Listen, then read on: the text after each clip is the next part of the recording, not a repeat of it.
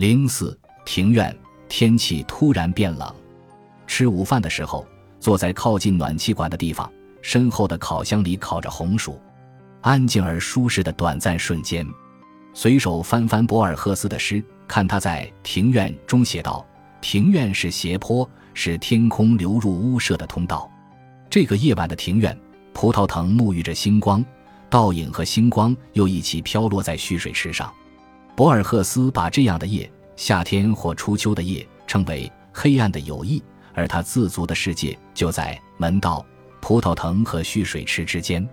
想到庭院，自然想到家以及那些玩耍的日子。葡萄藤浓密的枝叶间可以养一只蝈蝈，旁边的白杨树上，白天是蝉的统治。池壁生着绿苔，花不留手。池底鬼影似的几条瘦骨嶙峋的小鲫鱼，鱼背的颜色和水的暗色无二。博尔赫斯不断写到刀子，因此不可避免的不断写到死亡。刀始终与激情相联系，它不仅仅是一件金属制品，人们构想了它，造就了它，是为了一个十分精确的目的。在永恒的意义上，它就是昨夜在塔瓜伦坡刺死了一个人的匕首，是雨点般落到凯撒身上的匕首。但刀子和人一样，年轻时代的辉煌远去，垂暮之年，一切无能为力，如此的坚韧，如此的信念。如此冷静或天真的骄傲，而岁月突然掠过，毫不留意。刀子在抽屉里安度晚年，而这首赞扬刀子的诗是献给一位名叫玛格丽塔的女人的。在庭院里，我们看到寂静笼罩一切，很像贝多芬音乐里反复出现的感恩主题。但在一个疑于感冒和靠在床头读杂志的冬日下午，读庭院。需要王维化雪中芭蕉的勇气和恶意。确实，我更愿意在夏天公园的花木浓荫里回味这首诗，那至少给我一点现实之感，哪怕是最小的一点近似。风的柔软度，风中植物的叶子、花朵和根部的泥土散发出的气味，拂面而过的猛虫，远处水中大鱼的溅泼声，以及乳白色的直射的星光。为了一首勉强凑足十一行的短诗，需要集中许多不同时期、不同地方的经验，但这还不是他迥异于现实之处。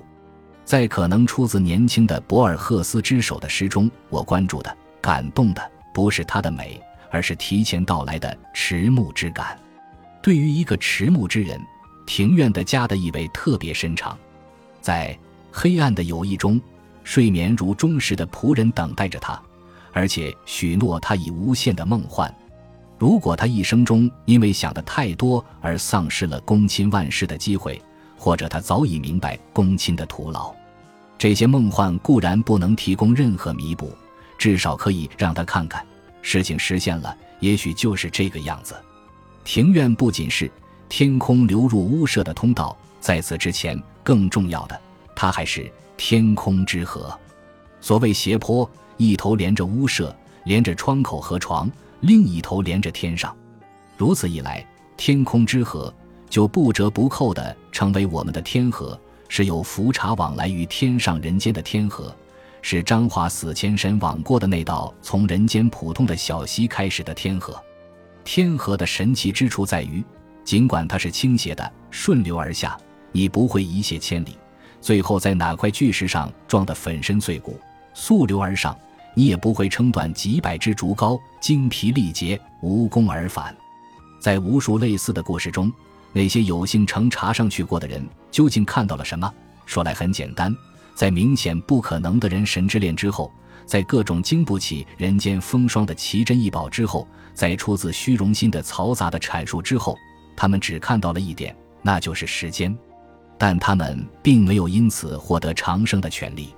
他们看到的时间，并不属于他们。在别人的时间这样一面镜子里，他们照见了自己的时间的短暂。时间对于他们，就像对于其他所有凡夫俗子，只意味着衰老。博尔赫斯的刀子在幸运地见证了无数次历史上的重大事件之后，也是这样逐渐衰老的。这一带蛮荒之地，游荡着那把锈烂的刀子。博尔赫斯的刀子扮演着双重角色。一方面，刀子和人一样，都是时间的牺牲品。另一方面，刀子对于人，尤其是对于英雄和著名的恶棍，它本身就是时间，而且是时间的最仁慈的化身。当弗朗西斯科拉普里达1829年被加乌乔游击队刺杀时，亲切的刀子穿透了咽喉。这位充满理想的博士死前想到，在这黑夜的镜子里，我追上了我那无可怀疑的脸，圆环即将合上，我等待着他的到来。而另一位刀下的死者阿尔伯诺兹，一把刀插入他的胸口，他的脸无动于衷。拉普里达以死亡为圆满。阿尔伯诺兹平静地接受死亡，刀子使他们不受衰老之苦。我想，博尔赫斯绝无赞美暴力和自杀的意图，他对衰老毫无恶意。一个人不可能愚蠢到因为害怕衰老而提前自杀。作为旁观者，博尔赫斯也许觉得，历史上所有壮烈的死都昭示了生命之美。想到衰老，除了简简单单地记着自己的年龄。还应当有更诗意的迹象，其中之一便是人的衰老，就是逐渐远离李白，亲近杜甫。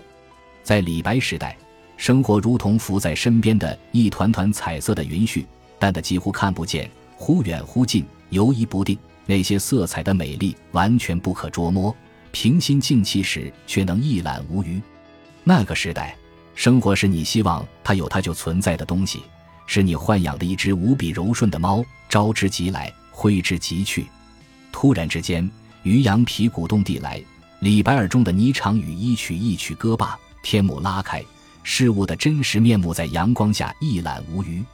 什么是真实？真实是尚未出巢的乳燕，它甚至还没有学会软语呢喃。于是杜甫来了。杜甫是把生活当作衣服贴身而穿的。生活的每一丝纹理都印在他的肌肤上，朝夕不离。从杜甫那里，我们得知，即使是一座草堂，每一根柱子、椽子，每一捆稻草，每一块砖或土坯，每一颗铺路的卵石，都得四处求索和寻觅。屋前屋后的篱笆，庭院里的松树和其他花木，也许还有鸡雏鸭雏，都得期待有邻的馈赠。现在我们又回到了庭院，杜甫的庭院。